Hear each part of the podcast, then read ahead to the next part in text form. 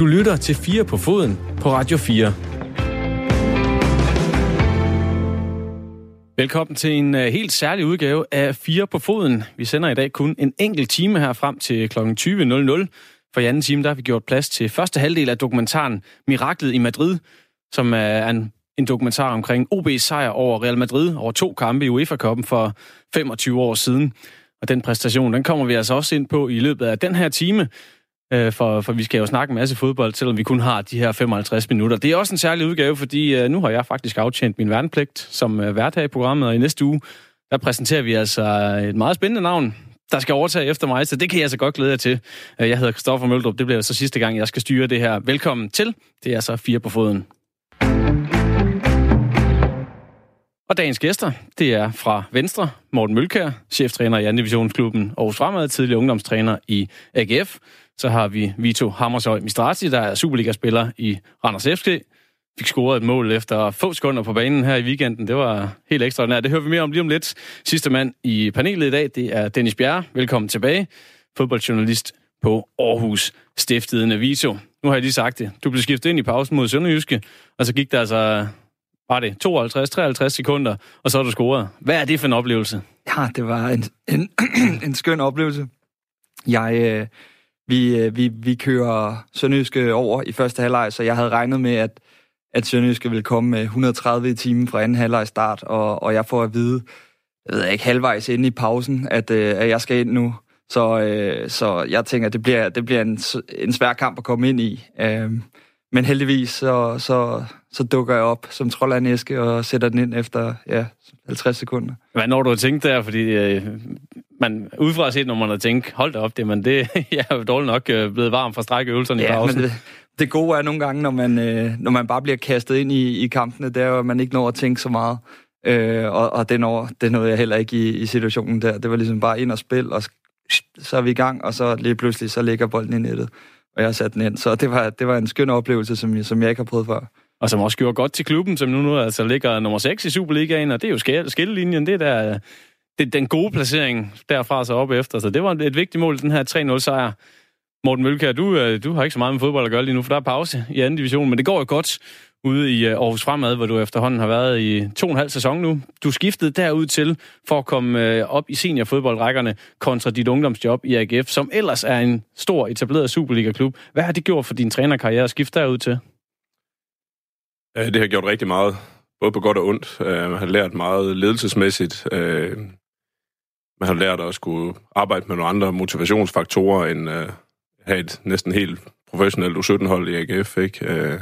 Til at gå til ingen kontraktspiller og stadigvæk kan få det til at fungere i en fodboldkontekst, hvor, hvor pengene jo styrer mere og mere. Men vi, vi ser flere og flere øh, prøve det her med at gå væk fra, fra store klubberne og tage den her trappestige op igennem alle uholdene og blive assistenttræner osv. Hvad var din motivation? Øh, jamen, det var at prøve noget nyt. Jeg har været derude i mange år. Øh, jeg tror, jeg har været der i otte år øh, på det der teenage-trinnet, øh, mere eller mindre, og har hjulpet lidt til på reserveholdet, og sådan lidt haft mange kasketter derude, og det var, det var tid til at prøve noget nyt. Og så øh, havde vi jo, ja, jeg tror, vi havde 12 landsholdsspillere i det kul der, øh, og vi blev dansk mestre, og de var, ja, der var flere af dem, der fik fuldtidskontrakter allerede som U17-spillere, og de var, det, det var svært at se, hvordan man egentlig skulle toppe det på nogle måder, og så, så var udfordringen til en ny, og da Aarhus Fremad ringede til mig, der tænkte jeg da først lige sådan, øh, det var måske ikke lige den vej, jeg havde tænkt at gå, men, men efterfølgende, så, øh, så, så kom den lige ned i maven, og, og, og jeg tænkte over tingene et døgns tid, og så tog jeg et møde med dem, og derfra, der var jeg meget hugt på ideen om at prøve det her, og det er jo også gået slag i slag den rigtige vej. Øh, også, øh, nu handler seniorfodbold jo i bund og grund jo om, om resultater. Øh, men en 15. plads det første år, en 7. plads sidste år, nu ligger vi nummer et, så, så vi går sådan, øh, det går den rigtige vej. Ej, det er en voldsom kurve, det må vi trods alt sige. Ja. øh, Dennis Bjerre, du har været på Rådhus hele dagen. Det er hverken for at betale regninger eller blive gift, men øh, du har været til pressemøde øh, om et nyt stadion i Aarhus. Det skal vi jo snakke mere om øh, lidt senere i den her udsendelse. Men først og fremmest, du sidder nærmest og smiler nu her ved, ved, tale om, øh, eller ved, ved snakken her om, om nyt stadion. Ja, det ved jeg ikke. Jeg er jo også øh, skatteborger i, i Aarhus, så, så meget stil smiler jeg heller ikke. Øhm, nej, men det er rigtigt. Altså, der, der er jo kommet en, øh, en rigtig stor donation på en, øh, på en halv milliard øh, som gør, at øh, en rigtig stor del af det her stadion kan blive, øh, kan blive betalt. Øh, og man kan sige, den her... Jeg blev ansat på, på Stiftstiden i 2007, og lige siden har vi skrevet om et nyt stadion, og hvor meget AGF mangler et nyt stadion, og, og hvor dårligt det her stadion er, som, som de har nu. Så man kan sige, endelig slipper jeg måske for at skrive de artikler, og så kan jeg skrive lidt mere positive artikler om, om hvor, hvor, hvor flot og stort det her nye stadion det bliver. Nu du begynder at interviewe arkitekterne. Ja, lige præcis. det tager vi altså til allersidst til den her time. Hvis vi når så langt, vi har et par gode emner undervejs. Vi skal blandt andet også snakke om, som sagt, OB's præstation. Men det første, øh, ja, ja, for 25 år siden, det er jo, det var stadigvæk en præstation, vi snakker om i dag, da de slog Real Madrid. Men det første, vi skal ind på, det er altså de her kritiske kommentarer, der findes i hovedtal på sociale medier. Øh, nogle af dem kommer fra fodboldfans, og det kan både være rettet imod spillere og trænere, endda også klubleders præstationer, eller i øh, fodboldfansenes øjne, mangel på samme. Og kan de overhovedet bruges til noget fornuftigt, og hvorfor er det alle de her kommentarer, de kommer til og omkring professionel fodbold? Der er en Manchester United-spiller, der hedder Jesse Lingard, der er fuldstændig stoppet med at kigge på øh, kommentarer fra de sociale medier, for det går heller ikke så godt for Manchester United, og de her kommentarer er blevet meget negative. Men samtidig, så siger Jesse Lingard også, at han brugte de her kommentarer i ungdomstiden til at bygge sig selv op og bygge sin selvtillid op. Og det kommer vi altså til at snakke om her som emne nummer et. Vito, hvornår har du senest læst en kommentar om dig selv som fodboldspiller? Ah, det sker da fra, fra tid til anden. Det, det skal jeg da erkende. Øhm, jeg prøver for så vidt muligt at undgå det, øh, fordi der, der kommer ikke rigtig noget godt ud af det. Du siger, at, øh, at Jesse Lindgaard, han, han får selvtillid af det. Og det, det, det kan jeg godt følge til, til en vis grænse, hvis, at, øh, hvis jeg ligesom i weekenden har scoret, og så folk skriver til mig personligt, eller på Randers øh, Facebook-side, eller whatever, så bliver man da glad, men det kan også øh, hurtigt gå den anden vej, og, og derfor prøver jeg at, ligesom at, at filtrere det hele fra, øh, selvom det kan være svært en gang imellem. Men har du ikke lyst til, efter du scorede det her mål efter et par 50 sekunder i går, bare gå ind og så se, at man bliver ikke hyldet på de sociale medier? Det må da give en kæmpe øh, selvforståelse. Ah, det, det, det, det ved jeg ikke rigtig. Øhm. Det, det har jeg ikke rigtig behov for. Øh, jeg kan love dig for, at jeg bliver hyldet af, af min familie, og det, det er jo det, der betyder mest. Øhm, og ja, det, det er... Jeg prøver egentlig at holde mig fra det, fordi jeg, det, jeg synes ikke, det, det, det giver noget. Altså, det, det kan kun, hvis, man, hvis der nu bliver skrevet noget negativt, så, så kan det godt gøre ondt, faktisk. Øhm, så så når, det, når jeg ved, at det er en negativ ende, så, så, er det, så, så læser jeg ingenting. Men øh, det kan da være nogle gange, når det er positivt, at jeg lige tjekker, men det er ikke, ja, det er ikke noget, jeg gør mig i. Morten, hvor meget øh, ser man til negative kommentarer, generelt kommentarer, når man er træner i Aarhus Fremad? Fordi uh, nogle af tilskuerne, de sidder altså tæt på banen. De kan godt råbe dig op, hvis de har en. Ja, øh, det er det gode vanddivision. Der kan man bare råbe igen, jo. Nej, gør du det? Nej. Ej, jeg havde da lidt en episode nede, da vi spillede i Sydvest. Der, der står de jo helt op i nakken af en. Det er jo ligesom på et C3-stadion, altså. Der er jo bare et hegn imellem. Der, der måtte jeg jo lige vende mig om. Og, ja, det er en episode. Jamen, han stod og talte tysk til mig eller det kørte ikke lige helt spillet, og der råbte jeg lidt højt, og der tror jeg måske, han synes, at jeg råbte lidt for højt. Så øh, sig sin dog nicht tau, hvilket jo betyder, at de er jo ikke døve, nej. Men der må jeg jo vende mig om til at sige, nej, det ved jeg godt, men nu skal du også lige slappe af derom.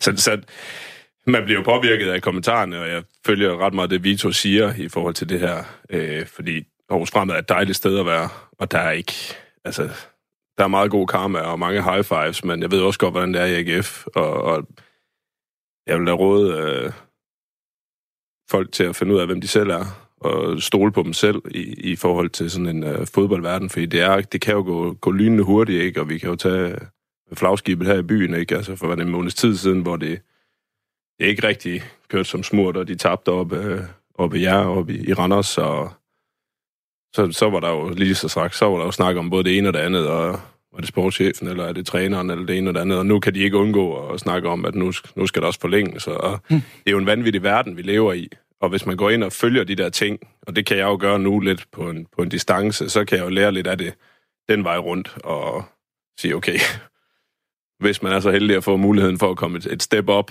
så skal man nok også være lidt mere øh, distanceret på, på sociale medier, end, end jeg er lige nu i hvert fald. Men hvad, hvor meget... Øh kan man sige, hvor meget tid bruger man på det i forhold til en, øh, en trup og så videre? Fordi altså, nu har du også arbejdet med unge mennesker ude i AGF. der er jo nogle af dem, som godt kan, kan få ind over tuden, hvis de kigger alt for meget på de sociale medier. Hvor meget betyder det for en klub at sortere i alle de her kommentarer? Jeg tror, det betyder mere og mere. Øh, det betyder, at det betyder rigtig meget. Altså, hvis vi tager fra, hvad er det, årgang 95 og ind til 2012'erne, det er jo dem, der bruger de sociale medier allermest, ikke? Og, og det bliver du nødt til at kunne kontrollere på en eller anden måde. Omvendt så er der også en læringsproces i, at unge mennesker selv skal finde ud af at styre de her ting. Og øh, når man er i en, i en klub som AGF, eller man er i FC Midtjylland, eller, eller Randers, eller hvor man er i de store klubber, om man så er U17-spiller, så ved fansene godt, hvem man er. Og øh, det, det skal de her unge mennesker jo lære at leve i på en eller anden måde. Og de vil få sådan nogle hak i tuden, uanset om det er så ude på et stadion i, i Sydvest, eller om det er øh, på et af de store stadions. Jamen altså, folk går jo op i det. Og det er jo det, der er så fedt ved det her. Det er også det, der er, den, den er så two-sided med Jesse Lingard, ikke? Fordi han vil gerne have selvtilliden i de unge år. Og nu kan han så ikke holde til det mere. Og det, det tror jeg så også er helt ekstremt derovre. Det, det kan vi jo kun gisne om. Men det bliver du nødt til at selv at finde ud af som menneske, eller som træner, eller som leder, eller som spiller. Sige, okay, går jeg ind i det her? Er jeg på Twitter? Er jeg på Facebook? Er jeg på Instagram? Er jeg på Snapchat? Er jeg på øh, alle steder? Eller er jeg kun på Twitter? Og kommunikerer jeg med fansene? Mm. Og, og udfordringen er også nogle gange, at øh, når du sidder og browser på nettet, kan du selv vælge, hvad, øh, hvad du gerne vil se. Men ja. nogle gange, eller en enkelt gang, har jeg oplevet, at der blev skrevet til mig i min private indbakke, hvor jeg ikke kan undgå at se det, hvor at, øh, det var en eller anden latterlig kommentar om, at, øh, at jeg fandme ikke skulle tro, at jeg var Pirlo, og jeg skulle bare hjem og arbejde. Og sådan noget, sådan noget øh, øh, hvad hedder sådan noget, fuldemandssnak, vil man egentlig kalde det. Men det gør øh, stadigvæk ondt, gør det ikke det? Det, det gjorde nemlig ondt. Altså, det var ikke sådan, at jeg gik og hang med næbet i flere uger, men lige der i de næste 10 minutter. Fordi når man får sådan en kommentar, så har du nok heller ikke spillet øh, din bedste kamp i karrieren. Så jeg ved jo godt, okay, det var nok ikke min bedste kamp, det her. Og så får du lige sådan en hak oven i tuden. Det kan da godt lige gøre lidt ondt i de næste 10 minutter, øh, eller, eller sådan noget lignende. Øhm, men, men, men efter det, så er det også, så er det også ude. Ikke? Jeg, jeg tvivler på, at, at, øh, at det kommer til at, at påvirke en over en længere periode. Dennis, du har jo også øh, fulgt med i mange, mange år. Er, er, de, øh, er, er det blevet værre eller blevet bedre med alle de her kommentarer, både den ene og den anden type? Øhm, jeg tror, det er blevet værre, fordi at de her medier er blevet kan man sige, meget mere up in your face. Øh, Instagram og Twitter og Facebook og sådan noget. Altså, du får det lige op i hovedet. Man kan sige, hvis Stig Tøfting i 90'erne, han kunne bare være med at læse avisen, og så, øh, så skulle han så snakke med nogen ude på stadion, og det var det, han ligesom blev konfronteret med folk, og så måske en nede på, på gågaden eller et eller andet. Ikke? Men, men det var måske nemmere at, ligesom at, at lukke sig ud af det, som, som Vito han siger. Hvis man ønsker det, så kan man, så kan man nemt øh, undgå det, hvor hvor her, altså hvis de skriver ind i din private Facebook-indbakke, så er det jo så er det næsten umuligt at, at undgå at høre om det, ikke? Så skal du sådan øh, leve under dæknavn nærmest, eller et eller andet, for, for hvis du gerne vil gemme dig, ikke? Og man kan sige, det, det gør de vel også, de her Premier League-spillere, som, som er så store, ikke? At jeg kunne forestille mig, de, øh, de bliver jagtet meget på, på de sociale medier, ikke? Og det, øh, så på den måde synes jeg, at det har, det, det har ja, taget meget til. Altså, det er vel også overordnet set øh, et udtryk for, at folk bekymrer sig om fodbold. Altså, vi snart plejer at sige, at fodbold er følelser. Men, men er der en grænse, hvor, i så fald, hvor går øh, din grænse, Morten? Ja, det er et godt spørgsmål. Altså, selvfølgelig er der en grænse. Og jeg synes jo også, man lige skal... Man skal huske på det, som Vito siger. Altså, jeg kan jo huske derfor, lige da jeg startede i års fremad, og dengang Glenn Riddersson blev fyret i AGF, altså, så var der en eller anden kommentar på bold.dk, hvor man sådan det, kan også, det gik ikke ret godt lige i starten. Det skal jeg også være ærlig at sige. Men, men man bliver da sådan lidt øh, påvirket. Øh, og, og det er jo ikke nødvendigvis... Altså, det er jo ikke fans af en anden klub, der nødvendigvis går ind og skriver de her ting. Det kan godt være, at de bare de er også i deres følelser over et bestemt resultat eller en præstation, som ikke har været god. Men jeg synes jo lige, man skal suge øh, luft ind, inden man skriver til en personligt. Og specielt nogle af de her rigtig, rigtig grove kommentarer. Altså, hvem, så lige tænk sig om, hvem, hvem får noget ud af det her? Fordi du får jo heller ikke noget ud af det selv. Og vil du gøre det, når du møder ham nede på gågaden? Nej, det vil du jo ikke. Ja, altså, det er der ingen, der gør. Det er jo ikke nogen, der gør. Og jeg ved også fra, fra min tid ude i AGF, og der har de cheftræner, de er jo noget prøvet ikke, øh, på, på seniorholdet. Altså, når der var nogle af de der grove Facebook-opslag, eller hvad det ene eller andet var, så var det jo faktisk en periode, hvor de forsøgte at invitere dem ud til en kop kaffe, dem her, der nu har skrevet. Men der kom jo aldrig nogen. Altså, så, så det er jo også lidt sådan, hvad- hvor meget skal man selv gå op i det? Man kan bare ikke lade være med at blive ramt, vel? Altså, det er, det er bare følelserne, der gør det, og det er jo de følelser, der gør, at, at spillet er så, så forbandet stort og smukt. Og det er jo det, der gør, at altså, jeg kan leve af at være anden divisionstræner i års fremad, ikke? Og det er jo det, der gør, at vi har sådan et, et fedt miljø, og vi kan stå her fire mand og snakke om det en mandag aften. Altså, det er, jo, det er jo følelserne i det, der betaler gildet, så man skal også give noget af sig selv for at være med på vognen, ikke? Men jeg synes klart, at når man... Hvis Dennis skrev et eller andet om mig, så skulle han også være mand nok til at komme og, og så sige det til mit ansigt, når jeg så møder ham næste gang. Ikke sagt der- det var det. Men der, der, der, var, der var god stemning med Jan. Der er noget, vi snakke, snakke ud om. Så Men det- når det bliver personligt, det er det, jeg hører Ja. hele vejen rundt, at de personlige kommentarer, Dennis, det, det, det er der, man, man bør sætte grænsen. Ja, fordi jeg er jo helt enig i det her, og det er jo sådan lidt øh, småironisk, når jeg, jeg lever jo også af, kan man sige, at kommentere på, på fodboldspillers øh, og træners arbejde. Øh, men jeg gør det så på mere, på mere traditionel vis i en avis, og, og jeg synes, jeg argumenterer for det, jeg siger, og som Morten siger, jeg går også meget op i, at, at jeg står der også dagen efter, øh, hvis det for eksempel er AGF, og, og så kan de komme til mig og sige, jeg var ikke enig i, at du skrev det om min indsats, og så må vi jo tage diskussionen. Man kan sige, så, så, så det er måske en anden måde at gøre det på, end de her lidt mere letkøbte øh, hvad hedder det, tastaturkriger, ikke, som, øh, som bare kan skrive noget og, og gemme sig bag et, øh, no, altså noget, hvor man slet ikke... Med, nogle, mange af dem har ikke engang deres eget navn til at stå, vel? Altså, det, det er jo alt for nemt, ikke? Øhm, Og det, øhm, det tror jeg, vi alle sammen har mødt, at, at, at så, så går det lidt hurtigere nogle gange, ikke, når, når, når folk skriver. Men hvad så, når man først har set eller hørt de her kommentarer? Fordi der er også nogen, der råber højt ud på stadion. Det har jeg også Jamen, hørt. det, det er faktisk lidt et, et paradoks, øh, og jeg tror, der er mange fodboldspillere, som kan skrive under på, at det faktisk er rigtig, rigtig sjovt, når der står en uh, inde til byen og, og banner en langt væk. Så det er faktisk noget andet øh, på, øh, på internettet, end det er i virkeligheden. Jeg ved ikke, jeg tror måske, man har lidt lettere ved at acceptere, at der står, hvis det er på Brøndby Stadion, at der står 10.000 fulde Brøndby-fans og, og, og sviner ind til. Det, er egentlig, det, det har jeg ikke noget problem med. Faktisk så er det rigtig sjovt, og det tror jeg, der er rigtig mange, der synes.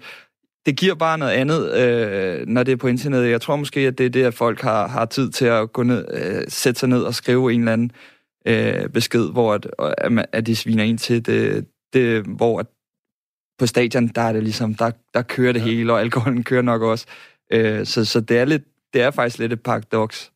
Men det er sjovt, jeg har også oplevet det der med, altså med, kan man sige, med spillers egne fans, som, som også kan være på nakken af, sit eget hold, ikke? Når, typisk når de er bagud selvfølgelig. Jeg har faktisk oplevet det med AGF en gang, hvor, hvor AGF de så scorer langt ind i overtiden og, og vinder kampen, hvor, hvor spilleren der så kommer ned til os bagefter, han, han når lige at sige, inden vi sådan går i gang med interviewet, at, øh, at det, det, det er nogle vendekåber. Øh, fordi lige pludselig, altså, de gik jo fra at, at bue af dem til at, at synes, de er de største helte lige pludselig. Ikke? Øh, så det for, kunne jeg forestille mig, at måske er lidt svært at leve i nogle gange, at, at, at der er så kort imellem, om man er gud eller, eller skurk, ikke? Øh, men, men, men sådan, er, øh, sådan er spillet nok. Hvad så, når man har fået de her kommentarer? Du ikke kunne lade være med at læse, Vito, det i indbakken, at der er en eller anden, der synes, at du har spillet en dårlig kamp. Øh, hvad, hvad er det så, man skal gøre som fodboldaktør, om man så er træner, klubleder eller spiller? Skal man svare dem igen, eller skal man bare lade, lade, lade det stå hen? Jamen, jeg, jeg kan jo egentlig meget godt lide øh, AGF's måde at, at, at håndtere det på med, og så bare invitere de der tastaturkriger ud på, til kaffe. Men, men det har man jo ikke tid til, og det, det gider man måske heller ikke i længden.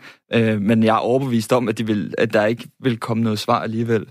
Øh, så, så, ja, så jeg tror ikke, det nytter at, at svare dem. Jeg tror bare, at man, man, man må ignorere det, og ligesom acceptere, at det, det er en del af spillet, øh, selvom det ikke er særlig kønt. Og så, Kom bare, Dennis. ja, ja, så tror jeg faktisk, at, at øh, man kan sige, hvis, hvis man møder dem, øh, altså kan man sige med sit ansigt, så, så tror jeg faktisk, de har det svært ved at sige det. Altså, så en som Simon Skov fra, fra Silkeborg, der er meget aktiv på Twitter. Altså, jeg oplever ikke, at han bliver svinet til hele tiden af folk, fordi ligesom, de føler, at de kender ham, og de, og de skriver egentlig, kan man sige, meget mere normalt til ham, eller hvad man skal sige. Mm.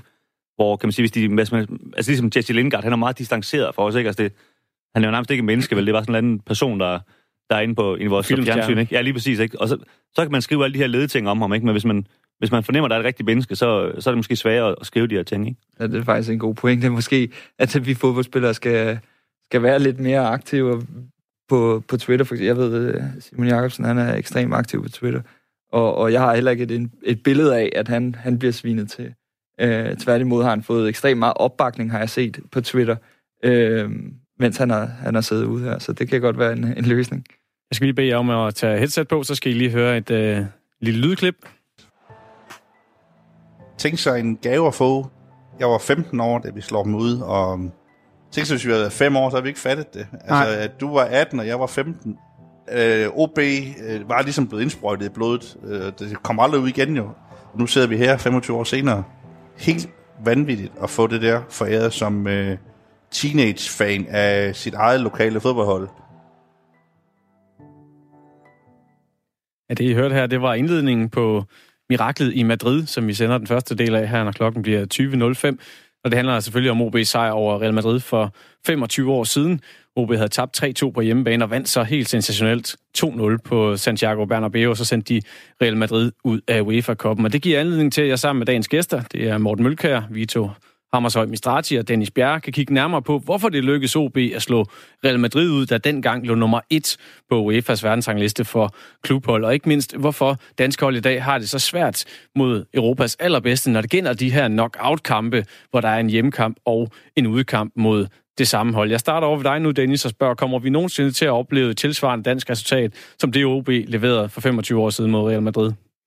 Altså, det, det nemmeste var jo bare at sige nej, øh, fordi det er så, så vild en præstation, men, men øh, man kan sige, nu, nu er det jo også utrolig få gange, at danske hold rent faktisk får chancen for at møde de her hold, og hvis vi så er ude i, der skal være en til, det ved jeg ikke, 50 gange til, så, så er det klart, øh, så, så, er det, så er det jo svært at, sådan rent statistisk at, at få det til at ske, ikke? Men, øh, men jeg synes, det altså, FC Midtjylland slog for eksempel Southampton ud, jeg ved godt, det er ikke samme, det er ikke samme klasse, men trods alt Premier League hold, ikke? Så, og det er da kun, øh, jeg ved ikke hvad, hvad er det fem år siden eller sådan noget, så, så jeg synes alligevel, at, at man, sådan, man godt kan se det ske øh, i, i mindre målstok.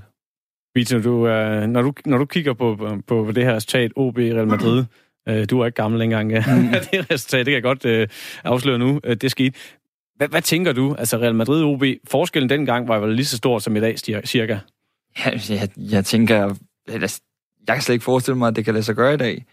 Øhm, det, det er for vildt. Jeg har jo sjovt nok ikke set kampen, men jeg kunne forestille mig, at det var spil til et mål.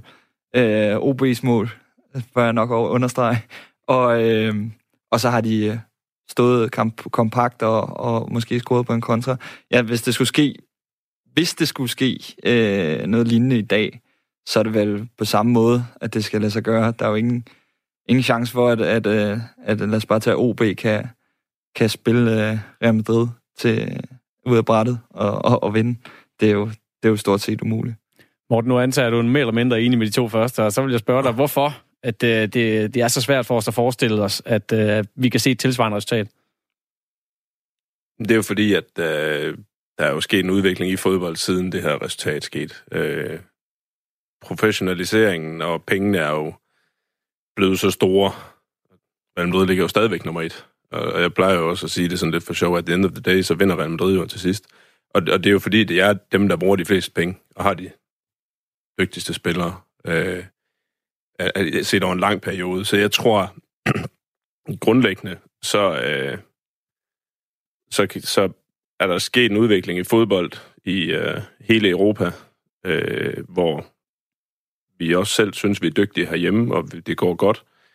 Men, men der er bare nogle spillere derude, der, og snøre skoene rigtig hver dag. Og, og det gør altså, at øh, det er svært at catche op med det der, og specielt når det bliver 180 minutter plus det løs.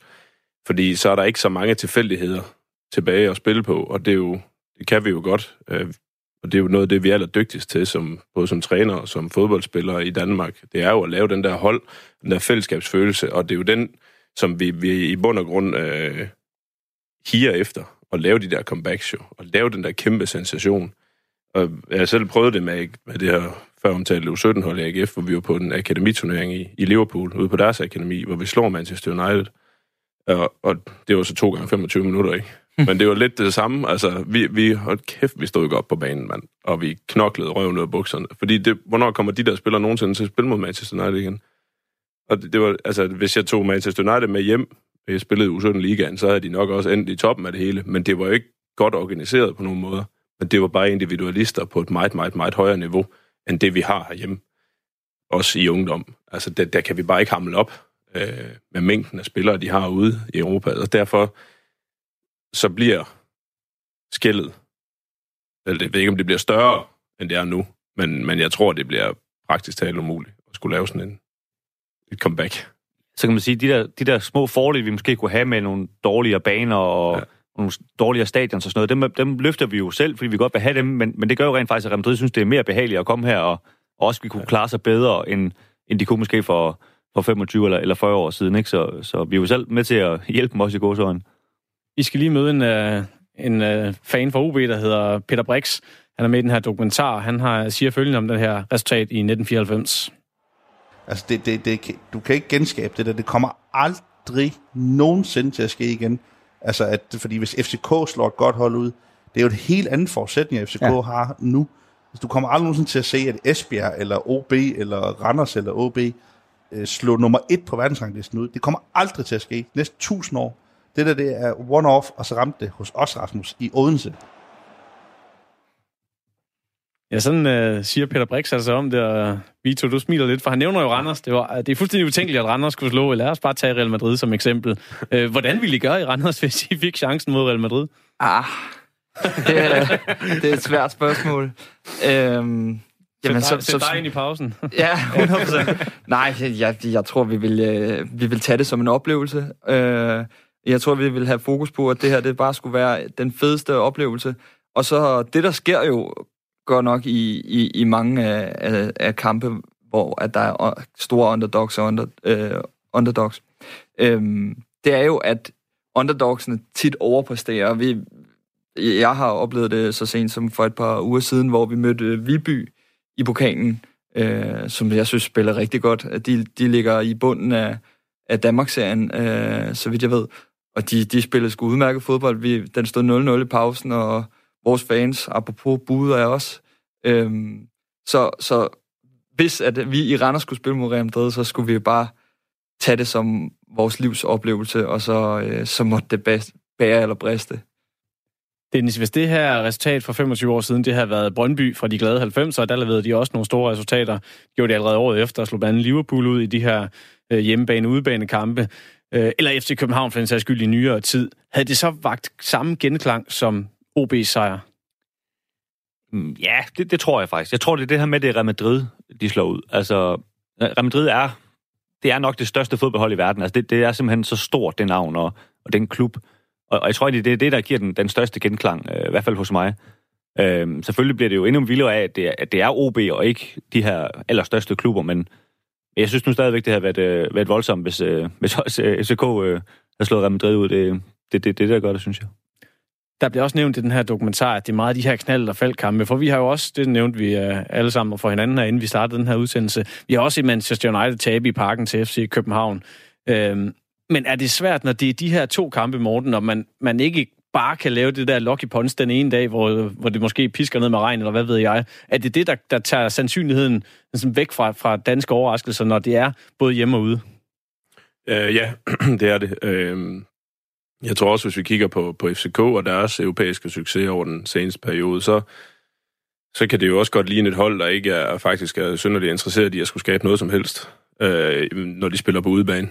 Og så spiller de 0-0, og så er de godt tilfredse med det. Og så får de det der øh, europæiske aften i parken, ikke, som de har talt så meget om. Og, og så, så har du lige pludselig fjernet de første 90 minutter i hvert fald af, af det der dobbeltopgør. Øh, og så, så handler det jo meget om kynismen, når man i hvert fald som dansker og som underdog-nation. Øh, og det vil vi jo immer væk øh, være i ret mange procent af, af de opgør, vi er ude at spille, øh, uanfægtet om det er FCK eller FC Midtjylland, eller, eller hvem det kan være. Jamen, så, øh, så handler det jo om at skulle spille på de tangenter, man nu kan. Men jeg vil sige, at øh, sandsynligheden for sådan et, det, det er jo, det, det jeg kan næsten ikke andet bare smile over, at det er sket en gang, ikke? Øhm, fordi der, hvor vi ligger nu, som, som fodboldnation, og, og sådan, så, så er det jo svært at se, at altså, jeg var inde og undersøge lidt på det for i for på måneder siden, da FCK vandt over Lugano, ikke? Altså, de blev nummer 4 i Schweiz sidste år. Det er dem, vi ligger og spiller lige op med nu. Og det er jo, det er alt lige FCK. Så ved jeg godt, Midtland har en rigtig god sæson nu, men de røver ud til Rangers, som jo ligger helt i, i bunden af den der koefficientliste. Altså, de ligger jo nummer hvad, 114 eller 13 eller sådan noget.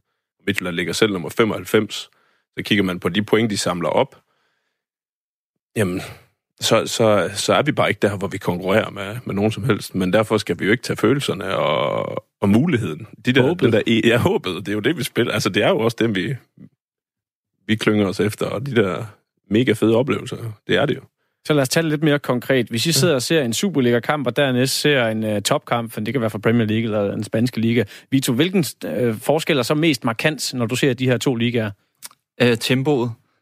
Det er, det er klart det, øh, og det, det, det ser vi også på, på statistikkerne, at der bliver øh, løbet lige så meget i, i Superligaen som i, i Premier League, men de højintense løb i Premier League er, er der mange flere af. Øh, det vil sige, at øh, vi går noget mere i Superligaen, end, end, end det gør i Premier League. Er I i dårligere form?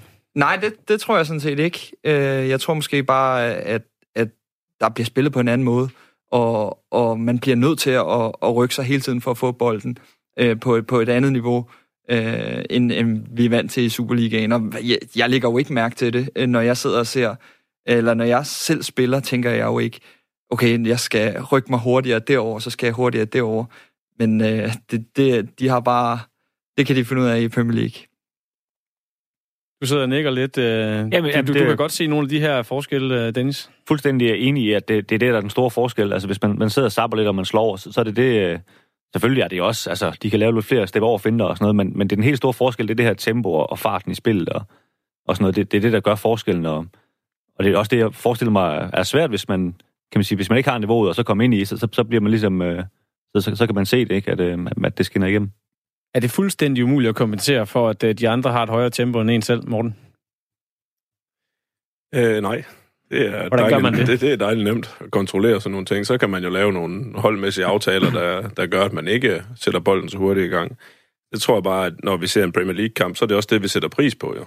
At man føler sig så underholdt. At der er et flow, og begge hold kommer ind til kamp med det mindset, at nu skal vi ud og, og levere og underholde alle de her øh, 30.000 eller 60.000, eller mange der nu sidder, plus øh, de der milliarder, der nu sidder og ser hver lørdag.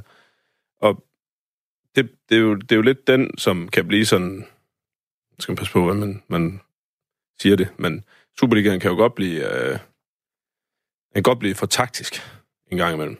Og den kan godt blive... Øh, derved også bliver kampflowet for lavt. Og, for, og så er det bare ikke ret interessant at sidde og kigge på, fordi så bliver det bare et hjørnespark og så bliver det ikke den gode fodboldspiller, der får lov til at vise alt det, han har trænet de sidste 28 år af hans liv, eller 18 år, eller hvor gammel han nu er, fordi det får man taget ud af det.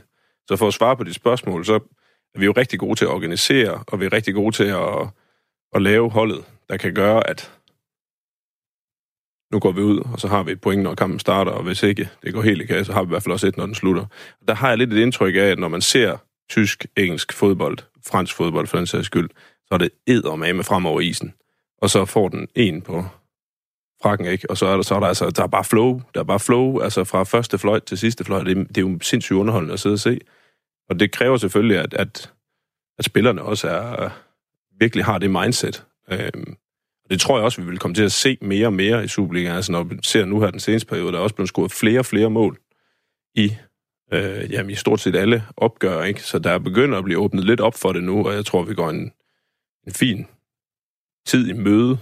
Øh, og det bliver mere og mere underholdende også. Fordi det skal det være. Altså det, det er, vi, vi konkurrerer med, med, om det så er alle mulige andre sportsgrene, eller vild med dans, eller et eller andet. Jamen altså, så, det skal være underholdende, når de spiller. Men jeg, jeg er helt enig i din betragtning i, at, øh, at det bliver i Superligaen ofte nogle rigtig taktiske kampe.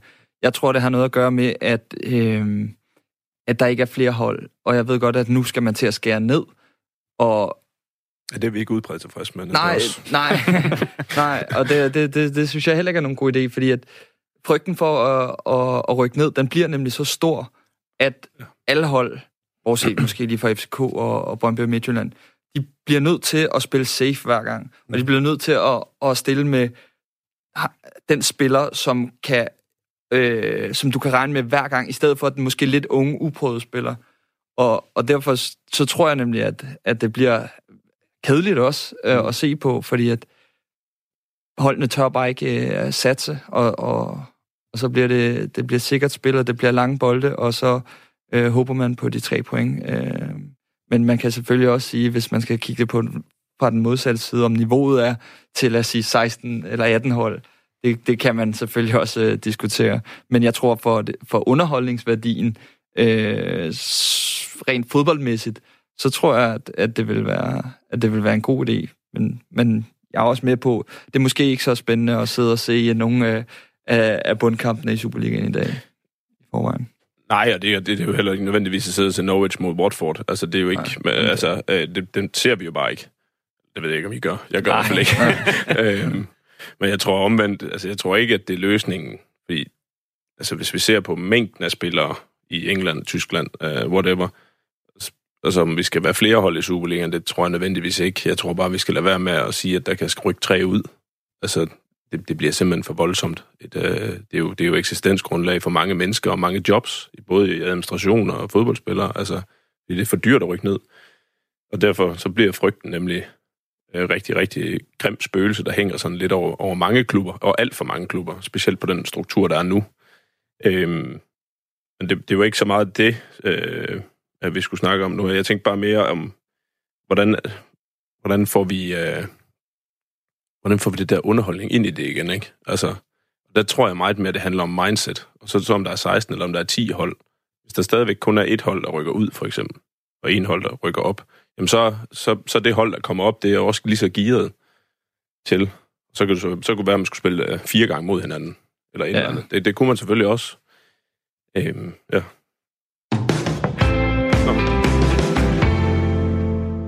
Nej, der lukker jeg dig lige af, Morten. Øh, det var sådan set ikke, fordi vi skulle have flere øh, lydbider ind. Vi skal øh, nemlig videre i teksten, for jeg har en dårlig vane med at bruge så lang tid på de første par emner, at vi er fuldstændig udladet af de sidste par emner. Det kan vi ikke have i dag, fordi i dag har I øh, fået en lille øh, hjemmeopgave med, nemlig at vi godt kunne tænke os at kigge lidt på de her store comebacks, der sker i fodbold. Og ja, vi har Mirakel i Madrid, som I om ganske få minutter efterhånden kan få lov til at høre den her første halvdel af dokumentaren om. Så har jeg jo bedt jer om at tage en eller anden comeback-historie med, som har betydet noget ekstraordinært. Det kan være en, I selv har været med i, det kan være en, jeg sidder og set. Det kunne faktisk være OB. Jeg tror ikke på, hvis det er den, du har med, Vito. Det er sådan noget helt andet. Øh, men, men for at starte med dig, altså, har du en eller anden comeback-historie, hvor du, uh, hvor du tænker, det her, det er ekstraordinært? Nej, altså, jeg, jeg, jeg sad og, og tænkte over det derhjemme. Uh, det, det er nærmest jeg selv. Man kan sige, jeg spillede i Helsingør, og vi rykkede op uh, der i 2017, tror jeg, der Øh, men det er måske mere en overraskelse, end, end den deciderede comeback. Øh, men hvad jeg selv har oplevet, der har det været i en playoff-kamp for Hobro mod Sønderjyske og for forrige år, hvor at øh, vi er bagud 2-0 og vinder 3-2, øh, men ender med at ryge ud alligevel. Det var Europa League øh, playoff, fordi de vandt 1-0 i, i Sønderjyske. Øh, men at det, som jeg har, har oplevet eller set der er, der er det største comeback, det er Barcelonas comeback mod Paris, øh, hvor de, de vinder 6-1 øh, over Paris, hvor efter Paris har vundet, så det, var, det må være 4-0. Ja. ja. Øhm, og de, de kommer foran 3-0 øh, Barcelona i Barcelona, og så scorer Cavani til 3-1 i det 62. minut eller sådan noget. Så øh, og der tænkte man, ja, der tænkte man, okay, de, de var tæt på, ja. men, men nu, nu løbet kørt. Øh, men så scorer Neymar i 88. og i overtiden, og så Sergio Roberto til sidst til 6-1. Altså, det var, det var virkelig øh, det største comeback, som, som, som jeg kan huske. Øh, selvom det ikke var i en finale eller om nogen titel, så, så var det stadig øh, stort at, at opleve. Men hvad efterlader det af tanker i dit hoved, når du ser sådan en, øh, en præstation, ja, en tirsdag eller onsdag aften går ud fra, det været? Ja, altså, man tænker bare, det, det, jeg tænkte, at det, det er for vildt, altså det, det, så kan alt lade sig gøre. Øh, omvendt så har man også lidt i baghovedet, at det er jo verdens bedste fodboldspillere, så de kan jo alt. Men det, men det var det jo også på det andet hold, og de tabte jo 6-1. Det er selvfølgelig rigtigt. Øh, men Paris har, de kan også, de kan choke lidt en gang imellem, føler jeg. øh, men, øh, men ja, det, det er bare, det er imponerende at se, og, og desværre har jeg aldrig været med til noget lignende. For jeg tror, det, det, er, det er den fedeste sejr, man overhovedet kan hive hjem. Det er en comeback-sejr. Dennis, har du et uh, godt bud på en, uh, et stort comeback?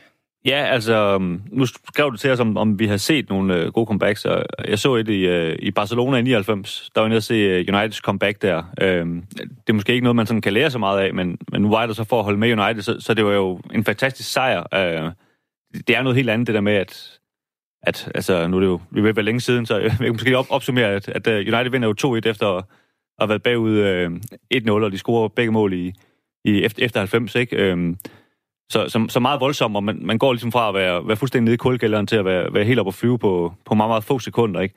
Og som, som Vito, han, Vito han sagde, så, så er det ligesom altså, det, det, det er den der følelse i fodbold. Du, du, kan ikke, øh, du kan ikke få den på andre måder, tror jeg, end, end at se en, en, en fodboldkamp eller en, en sportsbegivenhed. Ikke? Fordi det, du går på for så, så få sekunder til at være dybt ulykkelig, til at være, til at være meget lykkelig. Ikke? Og det, øhm, det er sådan det, der... Altså, det har jo taget med mig hele livet, den, den oplevelse. Ikke? Jeg var ikke været 15 år dengang, eller et eller andet, ikke? Øhm, og man kan sige, så, så har jeg en, en kamp, som, som af en eller anden grund bare har, har bidt sig fast øh, for, for 7-8 år siden, hvor, hvor Arsenal lige spillede 4-4 op i, op i Newcastle. Og jeg kan bare huske, at jeg sad og så den kamp, og Arsenal lige førte 4-0 ved pausen, og Arsenal, for, man forventer jo også, at de vinder sådan en kamp, og det var, det var sådan, kan man sige, en, en dag på kontoret for dem, hvor Newcastle de så begynder at, at, at bare score mål i anden halvleg, og jeg tror, det er på, på 20 minutter eller sådan noget, der, der scorer de så de her fire mål, og, og får, får udlignet kampen, ikke? og stadion går selvfølgelig øh, fuldstændig amok. Øhm, og det, det, altså det, det er jo sådan en kamp, jeg kan huske, det er en fuldstændig almindelig Premier League-kamp. Øh, havde de spillet 1-1, så, øh, så havde jeg jo glemt den dagen efter, ikke? Men, men den har virkelig bidt sig fast, ikke? Fordi der, der sker bare et eller andet her, og man har siddet og set på sådan et hold, der har været helt væk i første halvleg, men så bliver de ramt af et eller andet momentum i det, de scorer de første mål, ikke? og de får stadion med og sådan noget. Det, det, det er, der er et eller andet helt specielt sport, det kan der, som, som kan man sige, det her momentum, som man kan ikke rigtig forklare. Tror måske også, en, en træner vil svært ved at forklare, hvad der, hvad der er en, der sker, og det er svært at lave om på. Man, man kan nærmest sådan nogle gange se, at, at nu kommer de tilbage. Altså, det kommer til at ske, det her. Og, og nu, der er bare ikke nogen, der kan gøre noget ved det, vel? Det, det, det er fascinerende at se på. Ja, Morten, du står og, og nikker derovre. Er det i virkeligheden fodboldens DNA, at vi skal hele tiden kunne have det her håb om comeback, ligegyldigt hvor håbløst det ser ud? Ja, ja det er det. Øhm, man kan sige, at comebacket i sig selv er jo om 4-0, den har jeg faktisk prøvet som træner, hvor vi foran 4-0, så spillede 4-4. øh, det var negativ comeback. Altså, den der Liverpool i Istanbul, den, den, den falder mig sådan for 3-3-kampen der med, med AC Milan. Øhm, den, den kommer frem for mig. Men jeg tror, det handler meget om momentum, og det handler meget om at træne det. Og så tror jeg, at nu er der jo ikke nogen af os herinde, der har prøvet noget som helst, når der er 60.000 i, i de her kampe, vi nu taler om. Ikke? Har man prøvet hvad mekanismerne i, i sådan et øh, virak? Fordi så kan man godt have trænet alle mulige momentumspillere, have dømt mod et hold, og hvad gør vi, når et modstander har scoret et mål og to mål, og hvordan løser vi de her ting? Øh, og jeg, der tror jeg, at der er sådan et momentum-tog, der bare buller dig ud af, når du får et helt stadion med dig. Og der skal du godt nok have nogle rutinerede folk på banen, der ved, hvordan at man bryder en momentumkurve. Øh, så, så for at svare lidt på næste del af det omkring det her, hvordan kan det gå, så, så hvordan kan det være så, at håbet blomstrer på den måde, ikke gå galt. Det var, det var fodboldtræneren, der talte der. øhm, og det, det tror jeg, at det der med, om, altså det er lidt hjernen og hjertet, ikke, der, der, der spiller ind og siger, hvem, når det, comebacket bliver sat i gang, om man er nede i 3-0, eller får det der 1-3, og så, så, så er der altså noget, der blomstrer ind i en. Og dem, der står på den anden side, det er nok også lige så meget de mekanismer, der går i gang op i hjernen på dem, hvor man kan sige, okay, hvad skal der ske nu? Hvad, oh, hvad har vi prøvet før? Og så begynder den der taktiske del at fylde mere og mere, og så bliver det mere frygt og angst, der spiller ind hos modstanderen. Og det tror jeg også har rigtig, rigtig, rigtig meget at skulle have sagt. At hvordan går man ind og trykker på de knapper, når man er på vej i det der comeback loop, som er håbet, ikke? På en eller anden måde. Det jo sindssygt interessant. Og det var jo Champions League-finalen øh, fra 2005, bare lige for at få alle med. Ja, ja. Øh, Liverpool var bad 3-0 ved pausen øh, spillede så 3-3 med AC Milan og vandt så på straffe spark mm. efterfølgende. Det, hvis, hvis jeg skal have dig med ind, uh, Vito, sådan inde på banen, når man skal lave comeback, du har jo prøvet at være bagud før, det må vi jo sige. uh, uh, forhåbentlig, ellers så, så er jeg der ikke fuldt specielt godt med. Altså, hvad er det så, der skal til for at lave bare et, et helt dagligdags comeback, hvis vi skal kalde det det, altså komme tilbage, når man er bagud? Skal der en udskiftning til? Skal der en taktisk ændring? Eller hvad er det, uh, der skal til? Altså, jeg vil sige, når, hvis du er hvis du er foran 2-0, og det andet hold kommer på 2-1, det synes jeg er noget af det sværeste overhovedet i fodbold. Øh, der var vist en, der sagde, at 2-0 er den, øh, er den farligste føring, fordi som, som vi snakker om, altså det er, det er så svært, og, og jeg tror, det er mest det hold, som er foran, der begynder at blive nervøse. Øh, Hvad tænker du, hvis øh, modstanderhold reducerer til 1-2? Fordi der, der tænker man bare, oh fuck, Oh, det ved jeg ikke. men, jeg vil gerne sige, at vi klipper det ud, men ja. det er live, så det, det gør vi ikke. Øh, du har sagt det. Men, det er, ja, men, men øh, der ved man, at nu kommer det andet hold, og så er det spil til et mål. Øh, det, er, det er svært at, at skulle, at skulle øh, hvad skal man sige, sætte sig op til, fordi det er, det er ikke sjovt. Det er der ikke nogen, der synes, det er sjovt. Hvis jeg var træner, ville jeg sætte de øh, tre ældste ind med det samme. Øh, fordi der, der, de, har, de bliver nok lidt mindre nervøse end, end dem, som, som er 20 år. Men det er virkelig en udfordring, og jeg kan huske, at vi spillede i, hvad har det været, runde 7 eller 8 eller noget lignende, hvor vi, vi spiller mod Nordsjælland foran 3-0. De kommer på 3-1, heldigvis med ikke, ikke særlig lang tid tilbage, fordi at øh, hele, vi fører 3-0 i pausen, hele anden halvleg, det er, det er bare dem, der presser på. Øh, og heldigvis får de først reduceret til sidst, men havde de øh, reduceret efter 50, 50. minut, så havde det været en rigtig lang kamp. Og så skal vi til det. Vi skal runde den her time af med en snak om et nyt fodboldstadion i Aarhus. Dennis skal også lige en lille smule øh, klogere. Du har jo været på Rådhus, som sagt, og følge det her, øh, den her storstilede lancering. Skal vi, skal vi kalde det det? Er det helt forkert? Ja, jamen, øh, ja, det, det var lidt mærkeligt øh, antiklimaks også på en eller anden måde, fordi de, de præsenterede jo ikke rigtig noget, udover at de bare præsenterede, at der var en masse penge. Og man kan sige, det er, jo, det er jo det, der har været det helt store spørgsmål hele tiden. Altså alle i Aarhus har sådan set ønsket, at der skulle være et fodboldstadion, men, men alle har spurgt, hvor skal pengene komme fra? Øhm, og der er så øh, Sallingfondene, som... Øh, sige, der, der er Salling et øh, stort øh, indkøbscenter i, i Aarhus, og det er også dem, der ejer Føtex og Bilka osv. De har, øh, de har så doneret 250 millioner, og så en øh, privat investor, der hedder Henrik Lind, som øh, har en forkærlighed for AGF. Han har så også øh, valgt at donere 250 millioner, og det, det kan man sige, det er jo ikke sådan noget, man bare lige gør, men, men det er jo simpelthen øh, nogle mennesker, som simpelthen øh, har tænkt, at, at de vil noget for både for AGF og også, øh, også for Aarhus, øh, tror jeg især for, for Sallingfondenes øh, vedkommende, at, at de vil ligesom gøre noget for det her område. Øh, og det har så, kan man sige, øh, sparket gang i de her projekter, som sådan set lå klar, om at øh, både bygge et, øh, bygge et nyt stadion, men også gøre noget ved det, hele det her område herude. Øh, altså AGF's øh, stadion øh, ligger jo ude i, i en skov, hvor, øh, hvor der også er en, øh, en hal, en håndboldhal og, og noget atletikbane og, og, og rigtig mange andre ting, noget Team Danmark Center. Man kan sige, det er hele det her område, der ligesom får en, øh, en, en opfriskning. Øhm, Men de... hvorfor, hvorfor først nu? Man har snakket om det her i rigtig, rigtig mange år, og de millioner, dem tror jeg også, Sallingfonden havde for 10 år siden. Øh, ja. Hvorfor nu? Ja, jeg, altså der, der, der er kommet så meget pres på nu, tror jeg, at, at det ligesom har, kan man sige, altså den, den, den, er kom, den er kommet mere og mere hen til, at der skulle ske et eller andet, og, og AGF har jo en øh, forpakningsaftale med, på det stadion, de har lige nu, som, som udløber næste år, og de, de er ligesom hele tiden truet med, at hvis ikke øh, kommunen vil gøre noget, øh, underforstået betale, jamen så, øh, vil de finde på noget andet selv, og måske øh, altså spille et andet sted end, end derude, og så kan man sige, kan kommunen stå og kigge på et rigtig stort stadion, så de så kan spørge Aarhus Fremad måske om, om, om de vil spille på. Øh, men ellers er det ikke noget at bruge det til. Så, så på den måde havde AGF også lidt, øh, kan man sige, de havde også lidt fat i den lange ende der. Så på en eller anden måde er det meget naturligt, at det nu det så ligesom, der sker et eller andet op mod en, en deadline, ikke? At, at nu skal der ske noget, og har kommunen måske gået ud til de her investorer og sagt, at øh, hvis, hvis de vil, så er det nu, og, og så er det lige pludselig sket, der er lige pludselig sket noget, ikke? Øh, man kan sige for, øh, hvad var det i februar, tror jeg, eller, øh, der kom sådan en, en plan, øh, Aarhus Folkepark, som, øh, som AGF var med til at lave, og som, som mange af de her interessenter derude var med til at lave. Øh, og de lavede ligesom, øh, man kan sige, en, en, ja, en, en plan, hvor, hvor de beviser, hvordan det, det kunne ske, og så var der en, en masse boliger, der ligesom kunne være i området. Øh, og det, kan man sige, det sparkede også gang i noget sådan rent øh, politisk, fordi der er jo rigtig mange mennesker, der bor ude i det her område ude i, Højbjerg, som er et meget dyrt kvarter, som ikke lige synes, det var så fedt, at der kom rigtig mange boliger ud i deres, øh, deres område. Og det, øh, kan man sige, det skabte også øh, faktisk noget modstand, men hvilket på en eller anden måde skabte en, en vilje til, at der så skulle ske et eller andet, fordi de blev så, kan man sige, modstanderne blev pludselig, pludselig interesseret i, at, at det så i hvert fald ikke var, var de her boliger, der skulle være, så må vi jo finde en anden løsning, end, end at de bygger nogle boliger på siden af vores boliger. Det har ikke været sådan uh, lige til, Morten. Du har været i AGF i mange år. Hvordan har stemningen omkring stadion været den tid, du var i klubben? Jeg har i hvert fald hørt mange der godt kunne tænke sig et nyt? Det, det kan vi jo alle sammen. Altså, det er jo ikke noget hokus pokus i, det er jo et... Har I bandet altså, det væk? Har I sagt, åh, oh, det er deep stadion? Nej, altså, nej. Det, det har vi ikke. ikke. der har vi noget andet at bruge vores kræfter på. Øhm, Men hvorfor skulle I så have et nyt? Skal det, fordi det er, det er det bedste fodbold, der findes i landet. Og det er...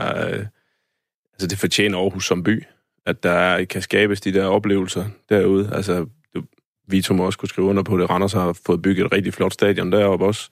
Når der kommer nogle mennesker sådan et sted, så føles det også bare mere... Så bliver hele oplevelsen rigtig, rigtig god. Og, og, ja, vil Vito, hvordan er det ja. at spille på Aarhus Stadion i sin nuværende form? Øh, banen er god. det plejer det i hvert fald at Det er være. bare, der er bare langt ud til tilskuerne. eller Ja, det er, det er lidt... Øh, det er ikke så spændende.